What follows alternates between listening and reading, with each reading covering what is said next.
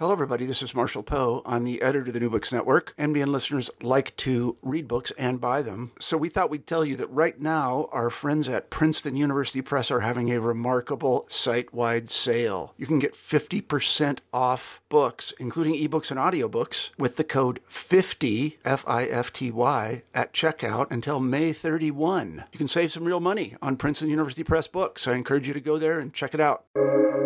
Welcome to the New Books Network. Hello, listeners, and welcome back to New Books in Intellectual History, a podcast channel on the New Books Network. I'm Hettie V. Williams, your host.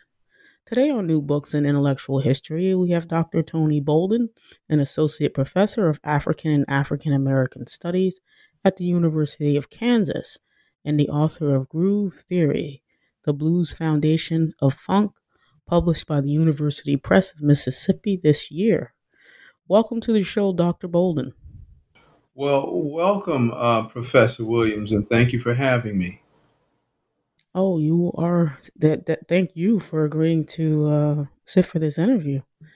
Groove theory is an enlightening narrative on funk music and African American history and culture. First, we will discuss Dr. Bolden's biography and some thoughts on intellectual history in general.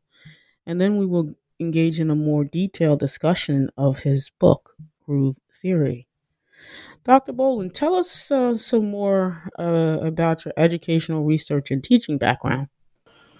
Okay, well, um, I'm a little different from most uh, academics um, in a number of ways, but uh, so I, I'm, I'm actually from um, the San Francisco Oakland um, Bay Area, but um, I, I, my intellectual background is really in in the deep South, in particularly in in New Orleans, and I was an artist uh, before I became a scholar. So I was um, my first models, you know, what I knew of as intellectuals were writers, and this was, you know, they weren't today people say creative writers, but they were they were students of the world and, and ideas. So they were uh, writers. This was uh, called the Congo Square Writers Union in New Orleans, and um, that was an outgrowth of Black Arts South, which was another earlier writers collective, and that was the writers' workshop for the Free Southern Theater. Um, established by uh, John O'Neal, Doris Derby, and Gilbert Moses in uh, during the Civil Rights Movement in Mississippi in 1964, I think. So, um, so I was really active as as uh, in theater and and as a writer, and so my scholarship really comes out of that. And my first book uh, was called Afro Blue, um, was really uh, so, so study of, of African American poetry and and music, and so those those writers um, and um, the actors that I that I knew were uh, you know sort of um, those ideas really reflected in in the first book that I wrote. So I want to back up for a minute and go back to this question, as you said, you had sort of an unorthodox, um, you know, entry into you know writing, teaching, and so what made you turn?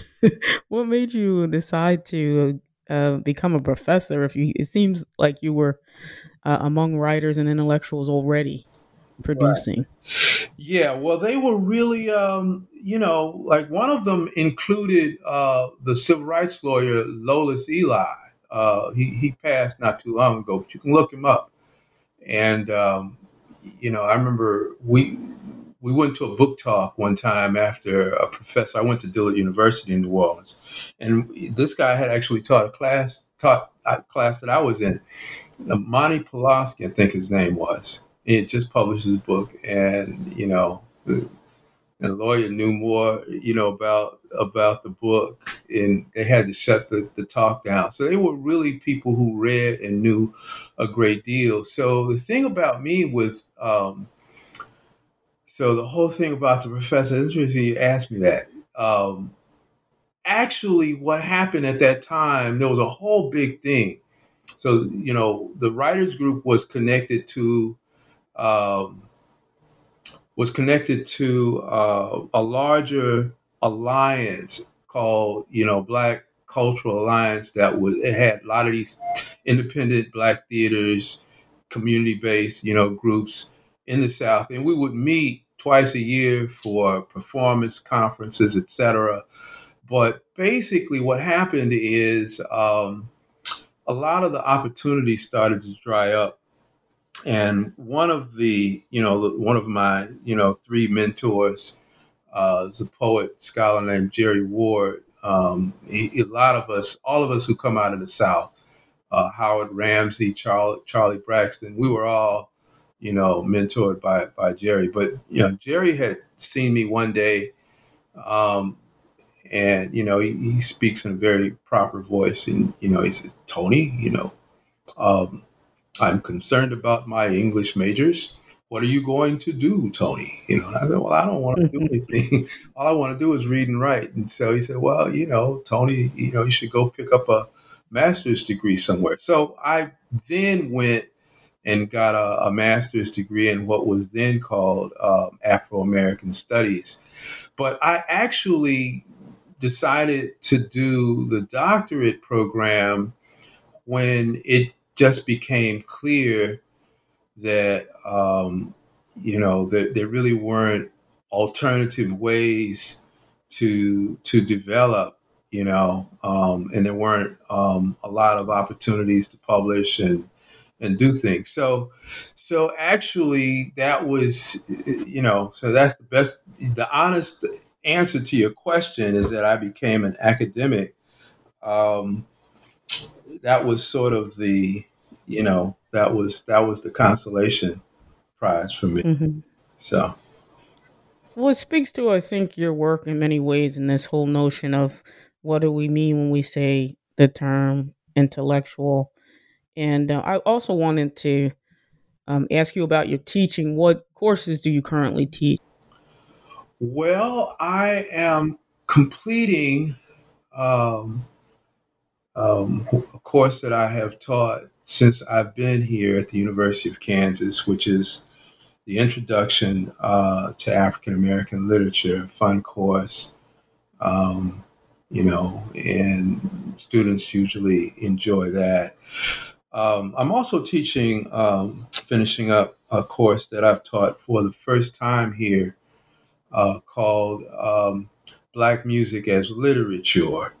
So I'm actually reading we're we're actually um, treating the the songwriters as writers, as poets in and of themselves, as storytellers in and of themselves, and that covers um, rhythm and blues. I actually started with the blues, um, but um, we ended up with with hip hop. So we get blues, a little bit of blues, um, um, you know, rhythm and blues, particularly um, a lot of lot of Prince, um, which resonates with a lot of my kids here.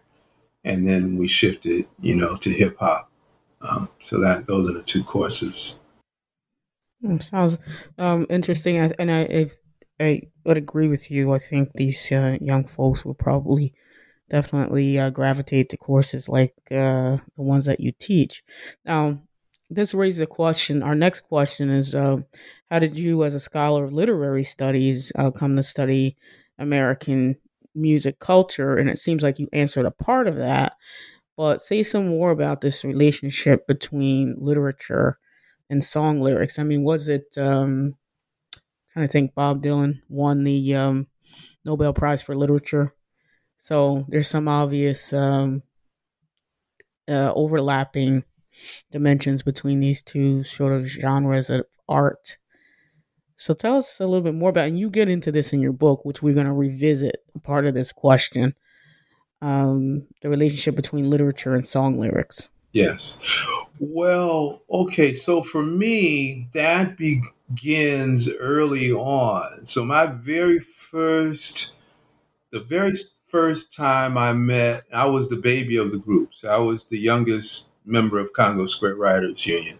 But the very first time I went to uh, one of the meetings, after that, we went to what uh, uh now it's closed, but uh, a very a famous and very important uh, blues club in New Orleans called Dorothy's Medallion, and um, you know the then um, Washington, Walter Washington, he called himself Wolfman, but he was he was in his prime then. Uh, there was also a singer uh, named Johnny Adams, and uh, who was featured. Um, these were every weekend, and I, actually, this may have I don't know if this was during the weekend or or what, but they were regularly featured. There was also a, a plus size uh, new dancer that was featured. This was a real live blues club. They don't make these anymore. These are all black folk, no white folk in there. And um, and and so I was.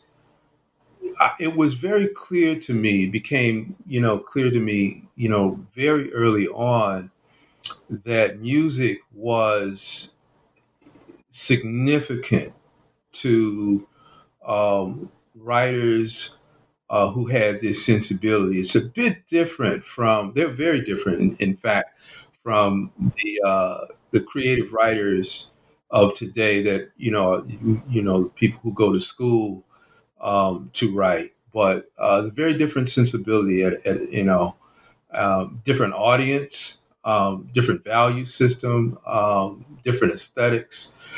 And so, um, in order, and, and I was already interested in music, you know, um, part of what I talk about in the book, the very first story that I tell, you know, is before I get to New Orleans. But what these older people taught me was that in order to understand, to have a really firm grasp of, of you know, what what they were doing and and what how they envisioned literature and black culture and the precepts uh, therein, you, you, needed to have some real understanding of, of, of blues in particular. And so, um, so that's, that's what happened. So that's like at the outset. And um, my, so what happens to me or with me is that um, I, I, published uh, Afro Blues, my first book, and I thought the book what I what I would set out to do was demonstrate that there was a kind of relationship, you know, a stylistic relationship between you know um, a certain trajectory of Black poetry in the 20th century and and music making and the music styles, etc., blues, jazz in particular.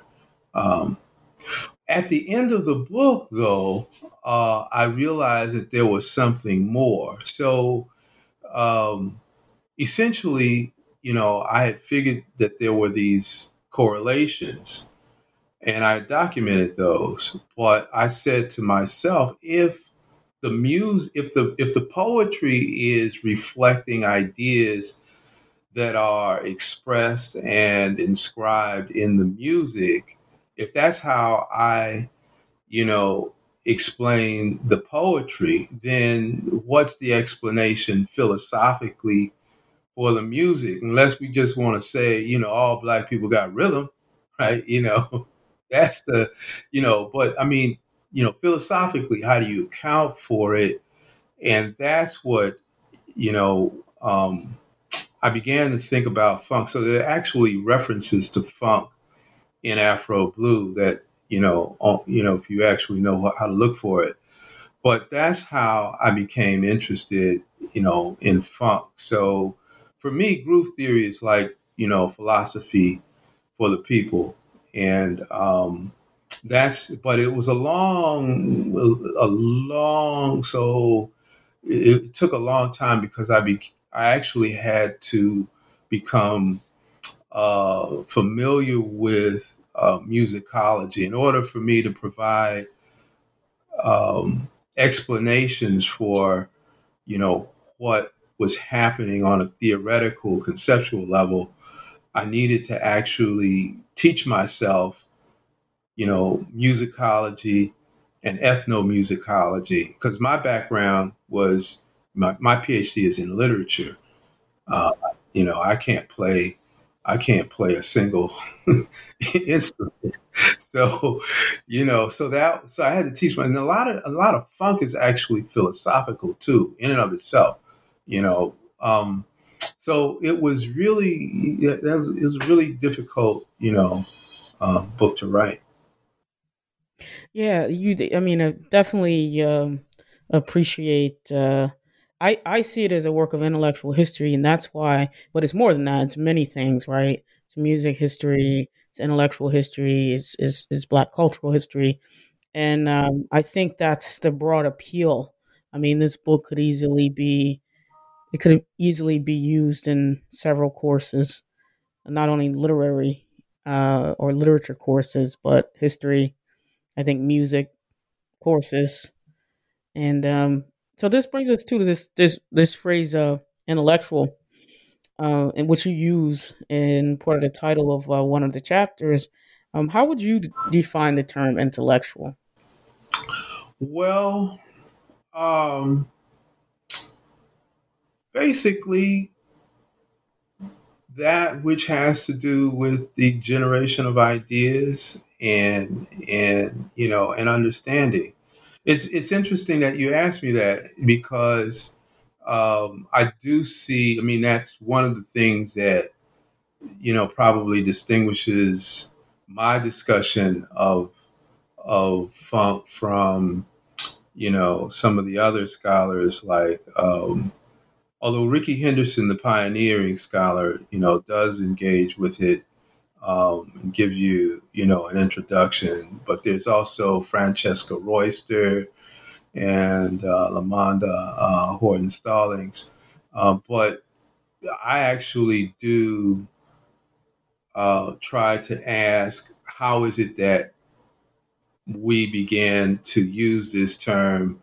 How does this term come to mean what what it means to us now and how does how is it that you know funk artists came to use that term of all of the words in the english language to um, to to you know describe what what they did and um, so it is you know in a very real sense um, you know a, a variation or a species of what i might call black vernacular you know, um, intellectual history. And part of the part of you know the the um, the project was to redefine um, you know what we understand as intellectual. So when you look the word up, because I you know when you asked me that question, I went I said, well, I'm going to see what what what what the definition is.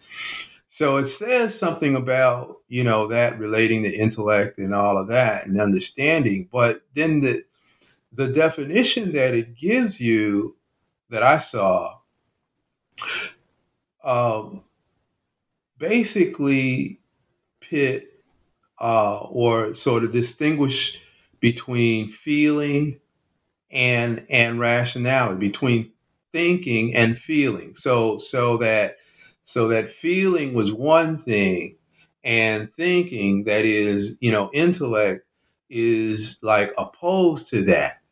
And within the context of funk, or, you know, more specifically, blue funk, you know, um, that comes out of the blues tradition, it was just the opposite. In order to understand how to play, in order to to play the the music the way it was supposed to be played, um, you had to feel. Uh, there had to be body movement, you know, and so, um, so yeah, in a very real sense, it is, you know, intellectual history. But, um, but I, I, treat all of these um, artists um, as as organic intellectuals in their own right. Yeah, and I think the point to be made is the definition comes out of a Eurocentric framework Mm-hmm. And when we're talking about African American intellectual history, we're talking about a distinct tradition of knowledge production. And so the Eurocentric definition does not necessarily fit, you know, what we're trying to get at when we're looking at a distinctive tradition of people who are producing knowledge, um, but at the same time have an affinity for the value of um, emotion. Mm-hmm. Mm-hmm. And that's what we miss, I think, when we say, well, intellectuals are people who have three and four college degrees and they mm-hmm. write things down. Mm-hmm. In a Eurocentric sense, that might be the case. Um, but when we look at, uh, there are many types or forms of intellectualism. And uh, we might say, well, traditional intellectual versus organic versus activist, mm-hmm. and they overlap. Mm-hmm. Um, and so, my next question for you is well, what connect- connection does your work have to intellectual history? We got into that a little bit already, but would you would you define your work, this book, Groove Theory, as a as an intellectual history of the funk? Um. Well, that's sort of how the the press, um, you know, engages it. You know, I don't. It's. I just say it's philosophy. My my characterization is that it's philosophy for the people. That's you know, and in and in um, in in that context, you get um, a number of things. So there is clearly, um, you know, a, a kind of study of the concept itself. That is maybe the glue that that you know of the book. You know that I I actually approach it as a as a as a history of the concept. But in order to tell that story, there are a number of other things. So one of the subtexts uh, of the book, you know, that I don't talk about, that I, don't, I didn't mention, is that I also see um, the songwriters as poets. You know, uh, I think George Clinton's a great poet. You know, uh, Sly Stone actually referred to himself as a poet. Now, this doesn't necessarily mean, obviously, what you know people who who write books that kind of poet but sort of like you said you know there are different types of poetry and our ideas of what that meant didn't really change until this became professionalized there's a really important book called uh, The Understanding of New Black Poetry, um, actually written by the most, probably, arguably the most influential poetry uh, critic, uh, you know, of all, and um, name is Stephen Henderson, and he actually includes song lyrics in in in the anthology. So, but so yeah, you get a bunch of different things. You get you get analysis, you get uh, interpretations of the songs, you get histories, you get political, you know, um, um, discussions in relation to to the songs. Um, so, so that's why I just say it's philosophy for the people. Yeah, and it, I mean it gets into history of ideas. It I think the groove theory does a lot of things at once, which is fantastic. It it does a history of ideas and individuals that you uh, hold up as organic intellectuals and uh, knowledge production. It gets into so many different uh, facets of intellectual history that it has a series of, subfields within it. But it seems like you're engaging in uh, multiple subfields at once within the context of the book, which makes it, I think, um, ever more fascinating. Um, let's turn to the book more uh, directly and uh, tell our listeners about the scope and structure of your book and what you mean by the blues foundations of funk.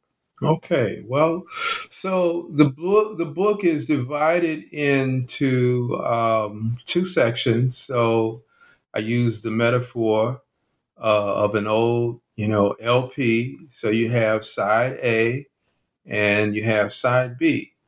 So um, Side A is uh, groove theory, um, conceptual foundations of funk, and um, the uh, section two is um, sort of uh, black. Um, oh shucks, I forgot my own section. But um, so um, I think it's devotion, um, blue funk, and the black fantastic. But there's also an intro and outro. So the book has um, the intro, three three chapters. Um, one is uh, you know a sort of the first chapter talks about the um, sort of the the epistemology of funk, which would, that was actually the first sub subtitle, and I was told, well, you can't say that because uh, nobody will know what you mean. But so epistemology is the production of knowledge. That's what you've been talking about. And so essentially, the first chapter is the the sort of how to from the standpoint of the musicians themselves. And I talk a lot about the role of feeling. Um, the funk uh, principle is uh, the interplay between motion and emotion. Like George Clinton says, uh, defines funk is uh, if it makes you shake your rump, it's it's the funk. So uh, you know, it's, it's an analysis of you know the that kind of interplay uh, between motion and emotion, and um, you know I use various you know songs um, and um, and scholarship to you know talk about that.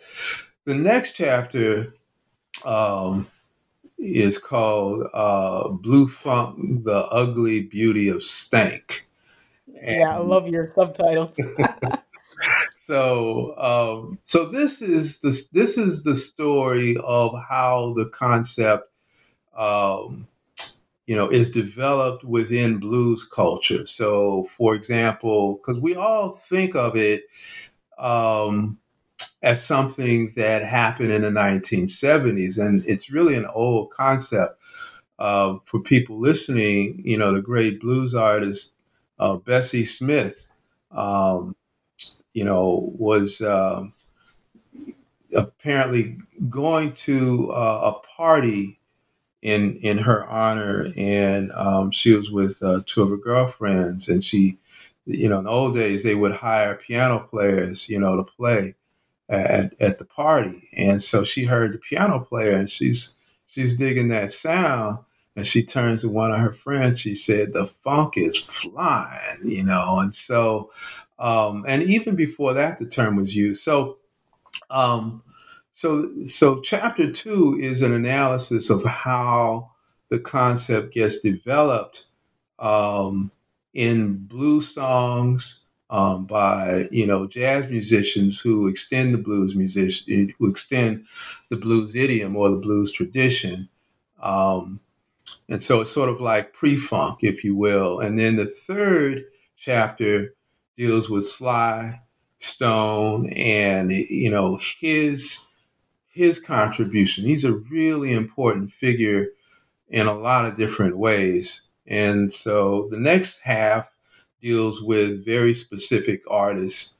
Um, so there's Chaka Khan, um, Gil Scott Heron, and Betty Davis. And in the outro, briefly, I discuss um, Meshell Ndegeocello and uh, some of my, you know, just a brief kind of um, comment on the on on the meaning of the term now and the implications that that artists are still using this term uh, and, and everyday people, you know, in the 21st century. So let's go back uh, to the beginning of your book and you know where you're defining the term funk and you use this phrase aesthetical practice and um, can you elaborate on that a little bit in terms of your definition of the funk in this phrase aesthetical practice um, I think that's one of the people who uh, wrote the blurb, but I think what she meant by that is um, so so there are very specific um, there's a broader funk aesthetic that's that's where i'm going i think that's what she's connecting with. So if there is a that the music of the 70s of of Betty Davis, of James Brown, of Parliament Funkadelic, Earth, Wind and Fire, that that that while these these musicians were, you know, sort of um, emblematic, if you will, of the meaning of funk, the concept is is is really broad. And in fact, one way to think about the importance of of you know these musicians, we tend to think of music primarily in terms of entertainment, um, but I think it's um, maybe a better way or another way, at least, of of thinking about it is as the centerpieces or the central figures of an aesthetic practice or an aesthetic framework so that you can uh, observe in other artistic mediums. So, uh, you know, during the early late 60s, early 70s, and and thereafter to some degree, you you can see the principles, precepts, or images or allusions to funk music.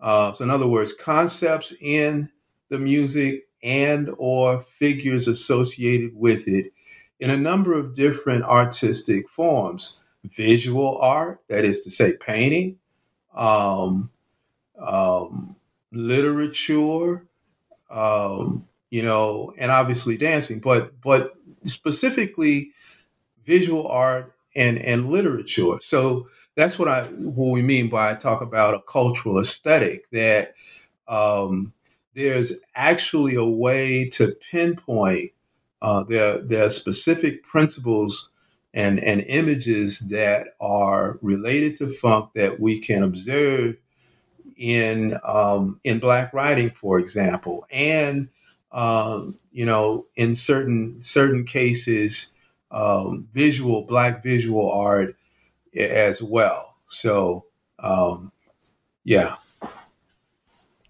Yeah. So we, you've been um, you know making this uh, point about the relationship between literature and music. I want to go back for a second to your mentioning of the Black Arts movement and what the artists were up to um, during that era. And I think a lot of people feel to re- maybe realize or recognize that performance art poetry is coming out of the BAM, the Black, you know, um, arts movement, where these poets are performing as if they were musicians. And they have these compositions that are set to music in which they're performing on stage. And suddenly now, you know, performance art poetry is all the rage, but it comes out of this, I think, what you're arguing, this is you know, tradition of black aesthetics, the black aesthetic tradition is producing performance art poetry from the BAM. Well, yeah, I think see this is why I think funk is really important for us because it it, it actually has to do with another way of it has to do with the way that that people who are influenced, I'll put it that way, because you can be from any culture, but you know, people, the ways that we are influenced by African derived, um, you know, uh, philosophies and, and aesthetics. So, um, so the music was always there. You know, it's just that. Um, so, for example, uh, Sterling Brown, um, Langston Hughes, they were always doing it. You know, uh, experimenting with music. Um, you know, Margaret Walker's "For My People." You can you you know that's very much like a sermon, for example, in terms of the rhythmic pattern. Um, her father was a was was was a preacher. I'm pretty sure. So um, it's always been there.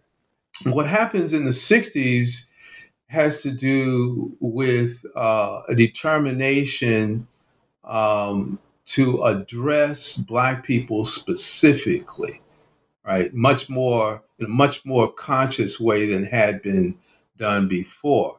That becomes the primary audience, and they saw that you know the preachers and and the musicians like James Brown, they had these audiences. So um, and and these were people who had grown up in the neighborhoods themselves. So it, that was the attempt. Um, but there was a backlash against that because that wasn't if we, you know literature is supposed to be A B C, not D, if you will, right? And um, so I think it's interesting that uh, performance poetry is uh, sort of coming back, so to speak, because uh, of the time um, that we're in and all of the kinds of uh, issues that are that are being raised. Um, but yeah, you, you, know, it. I interestingly enough, I think the connection with funk, because um, all of this comes around uh, a time when you've got the black uh, black aesthetic, the Black Power movement. Um, what's interesting about funk is that it was um, that it came from the streets. You know, uh, the funky Broadway, which was a dance before the song that was recorded 1966. So that that that was a dance that that happened at that point. It's at the same time.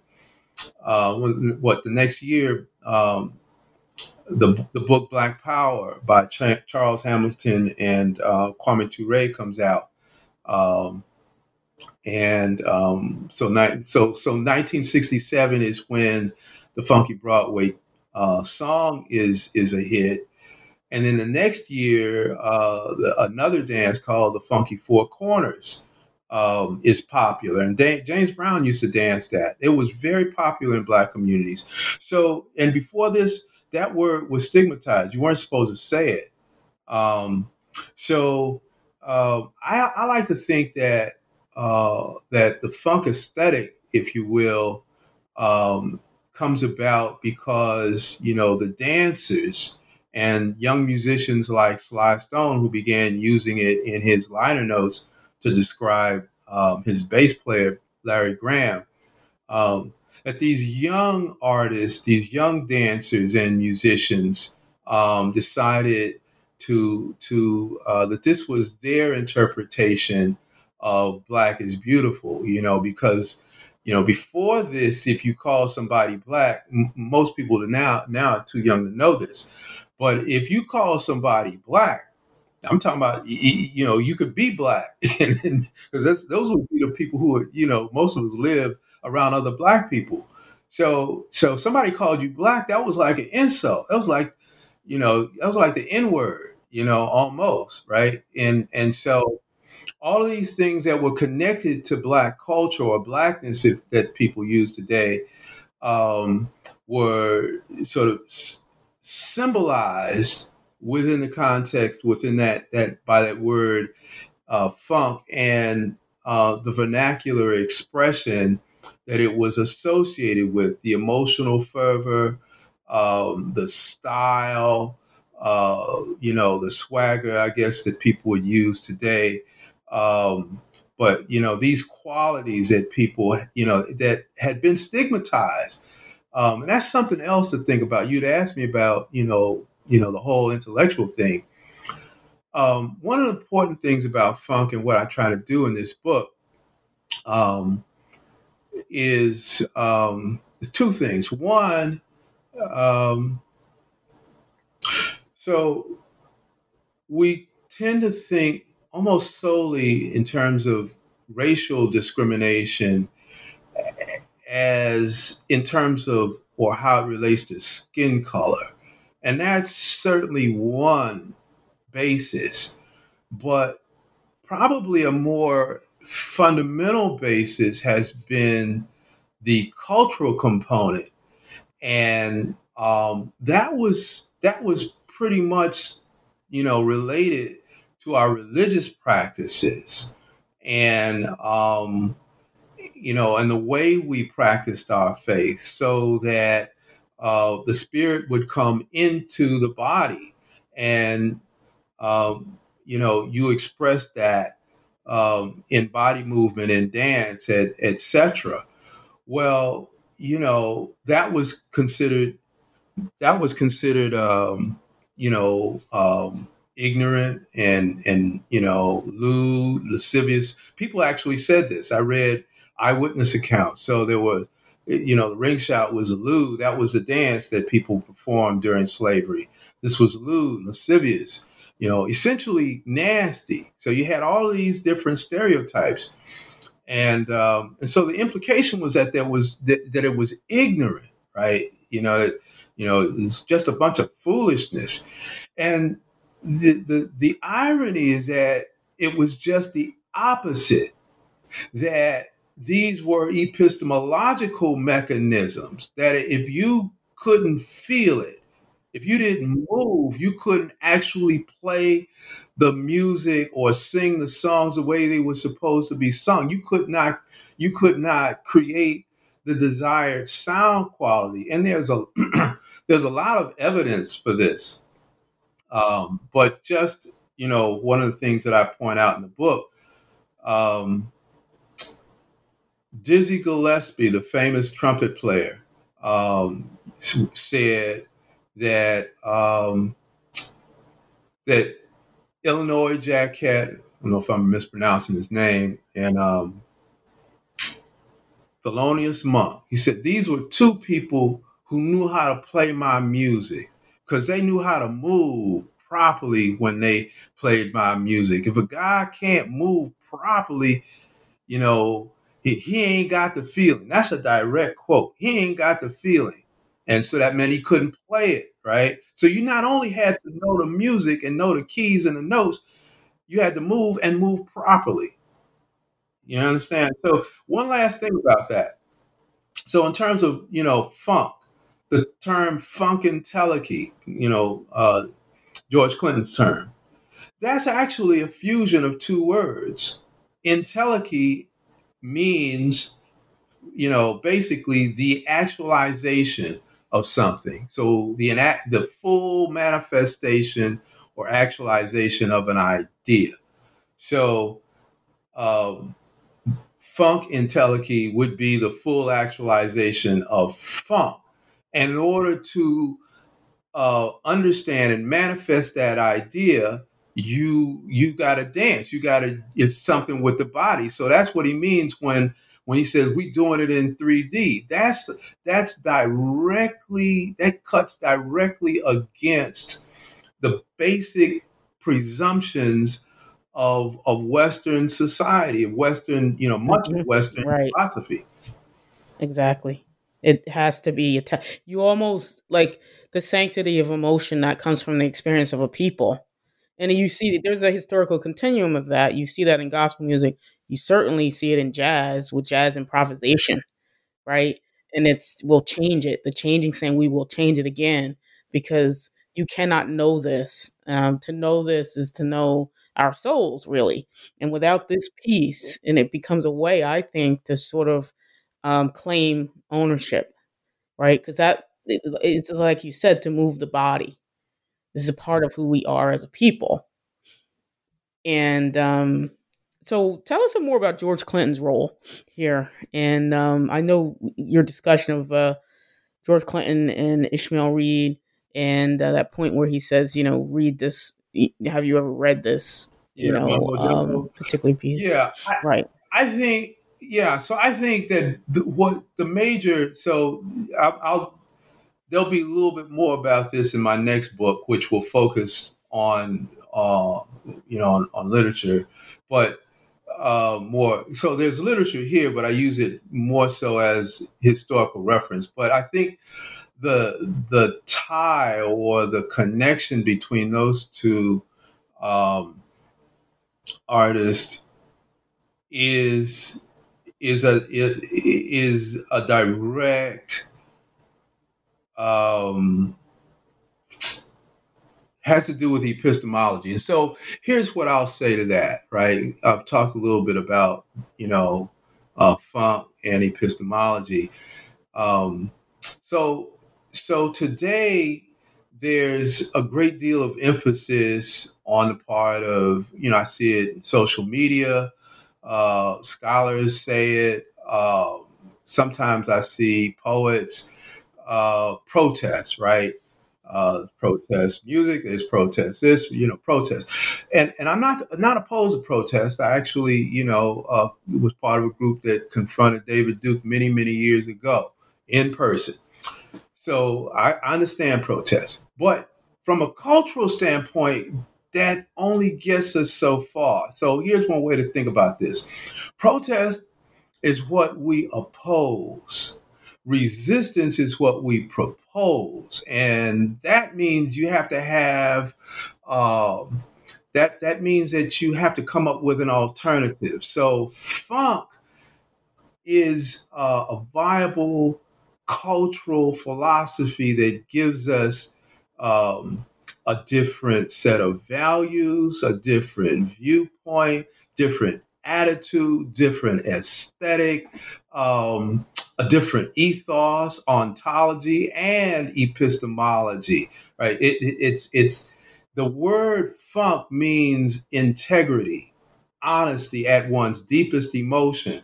So that's diametrically opposed to deceit and evil, which is essentially what we have right now in power. Right? Deceit and, and evil go right go hand in hand. So you know, just to give people you know, a, a really clear, obvious kind of contrast in terms of the political imp- implications. So, so I think that's at the core of you know that connection between Reed and and and Clinton.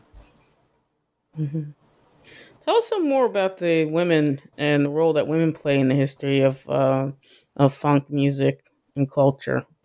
Well, let's see. Uh, a lot of women and I think funk, mm-hmm. because it was so contrarian, you know, re- rebellious, you know, just for the funk of it, so to speak, um, it attracted, you know, um, a, a, lot of women artists. So you had uh, Cynthia Robinson played trumpet, um, and um, Rose Stone played um, um, played keyboards in, in Sly and the Family Stone. this was almost unheard of. You didn't see women uh, instrumentalists um, in rhythm and blues at that time. Betty Davis, uh, Chaka Khan. I you know devote uh, chapters to Betty Davis and Chaka Khan. Uh, Maxayn played piano uh, with her husband Mandre. Um, let's see, LaBelle, the Pointer Sisters, uh, Parlet, Bar- the Brides of Funkenstein, Joyce, Baby Jean Kennedy, um, with Mother's Finest, Patrice Chocolate Banks uh, with Graham Central Station, uh, Klymaxx, um, all the men all pause. You know, you know mm-hmm. that, a lot of uh, it, you could even there's all let's see uh, Sheila E, Teena Marie. Um, you could even argue uh, Patrice Rushen as jazz funk maybe, um, but there were a lot of mm-hmm. women in in funk. So tell us about this phrase, organic intellectual. You use it in reference to uh, Gil Scott Heron, and um, tell us maybe how this. Uh, uh, what What do you mean by this label, and how it applies to Heron? Okay, well, briefly, you know, I I, I mean that. Okay, generally in the book, I'm talking about um, the people who are creating music and their process so a process that they're learning in um, what um, musician and musicologist Guthrie, Guthrie Ramsey calls um, community theaters, meaning living rooms, basements, uh, churches, community centers, etc. So there's certain ideas, there's certain ways of, of playing, there's certain methods, there's certain objectives and criteria um, that they learn apart from, um, you know, uh, a university or a conservatory, etc. So that's what I mean generally. But when we talk about Gil Scott Heron, I mean, someone could say, well, you know, he doesn't really fit the traditional notion of the organic intellectual because he did get uh, a master's degree in in creative writing, but his style, he calls himself a blues a bluesician, or called himself. So he was really grounded in Black vernacular culture. Those were his standards. He would use, and he's different from people today in that in that regard. So he could go. He went to school and he would learn these different things, but he applied these concepts within the context of how to better reach black people. So he was really and he he read um he read immensely. He he knew um he he read political thinkers, not just you know a religious text here or there or he had published two novels before he was 23 years old and then decided to to um to reach people, you know, um, or that he could reach more black folk uh, through um, through songs and and and and poetry through recordings. But the other part about him, maybe the best way to think of this is um, because he he was someone people call talk now about calling something out. Gil Scott Heron would explain something to you he would explain why this was this way, and it made sense. And um, and he used humor. You you know so, and I think of people today. You know, um, I, I don't. I can't think of any of the of the comics who are actually on the scene right now who are funnier than he was. He would have people cracking up. But this was something that he learned, you know, in the neighborhoods. It's not something he went to school for, you know. So maybe in that way, in terms of, you know, to answer your question. Yeah, and it's interesting how um, you mentioned comics today who are known to sing and perform, and you would think somebody like Jimmy Fallon created the performance comic poet but that's not the case. That comes out of the black arts movement tradition. Yeah, actually, interesting you say that. So, so Richard Pryor was a great singer, um, and before Pryor, he was really, you know, you know, probably certainly one of the greatest uh, comics. Although, you know, some of his views now, you know, we understand some of the contradictions in terms of, you know, homophobia. But before him, um, Bert Williams. Um, now I never I never saw Bert Williams, but I'm told that he was even better than Pryor, and he could do it all. You know, sing, dance, all of that, right? So, yeah. So I again, but I think you know what this particular logic explains is why we tend to gravitate um, toward performance, why we tend to express our most profound ideas in dynamic form rather than just a footnote. So it, it, it calls into question the presumption that that all knowledge can be measured or documented within um, academic form. And obviously, the irony is that I'm writing in an academic form, but you know, um, but I think that's really it. That you know, and the implications are that um, you know we might actually do uh, find a better and more effective way of of teaching our young people uh, subjects like science, um, mathematics, or what have you, um, if we were to embrace the reality of the kinetic aesthetic uh, that you know so many of us uh, um, you know are sort of uh, familiar with you know and conversant with. I agree. And i think even in um, so um, this idea of multiple intelligence theory is saying just that people learn in different ways. And um, we have to tap into that as educators. We have to figure out uh, what type of learner or students are. So i think like you said, these poets and writers of the BAM era and beyond are using their music to teach and produce knowledge um, beyond their their their audience. So I, I can definitely agree with that. So, uh, Dr. Bolden, we're sort of getting ready to wrap things up, so I want to leave some time for you to tell us about uh, what's next for you in terms of your current and future research plans.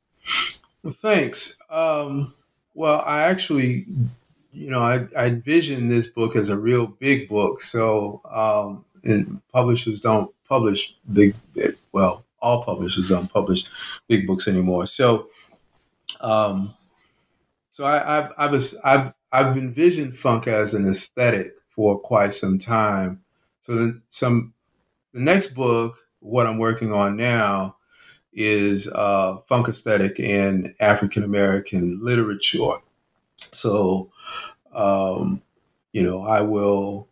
Um, I'm writing about uh, various writers in fiction, uh, poetry, and um, how their works interface with, you know, various, you know, musicians and um, the concept of funk. So it'll be a, a you know, um, in some ways somewhat similar to uh, my very first book, Afro Blue, uh, which is what I thought I was going to write this time. But you know, in in that book, when I wrote that book, there were all kinds of uh, material for blues and jazz. So all I had to do was apply those.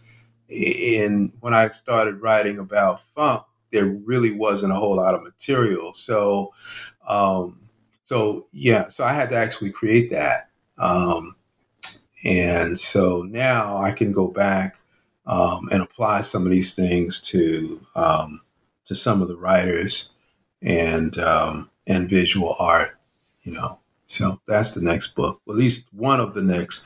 I'm also working on, um, I guess, in a, a kind of um, st- kind of a um, I don't know if they're, they're not memoirs, but you know, autobiographical essays um, that I started during COVID because I realized that the academic form, um, it was just you know when when the pandemic hit, um, I just had all these different feelings and memories that came back, and I couldn't engage any of those. I couldn't, you know, the academic form just wasn't um, it didn't fit. And so I would I've been very productive.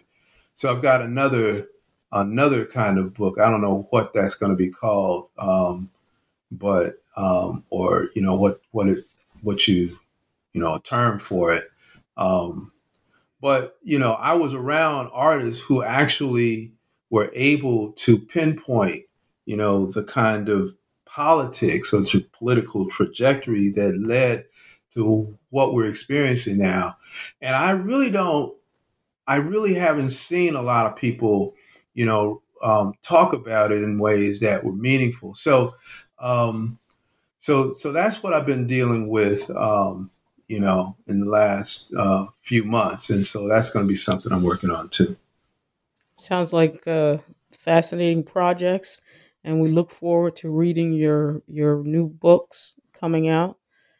And uh, well, Dr. Bolden, we have taken up enough of your time this afternoon, but I wanted to thank you for participating in this interview about your important book, Groove Theory The Blues Foundation of Funk. Thank you so much for having me.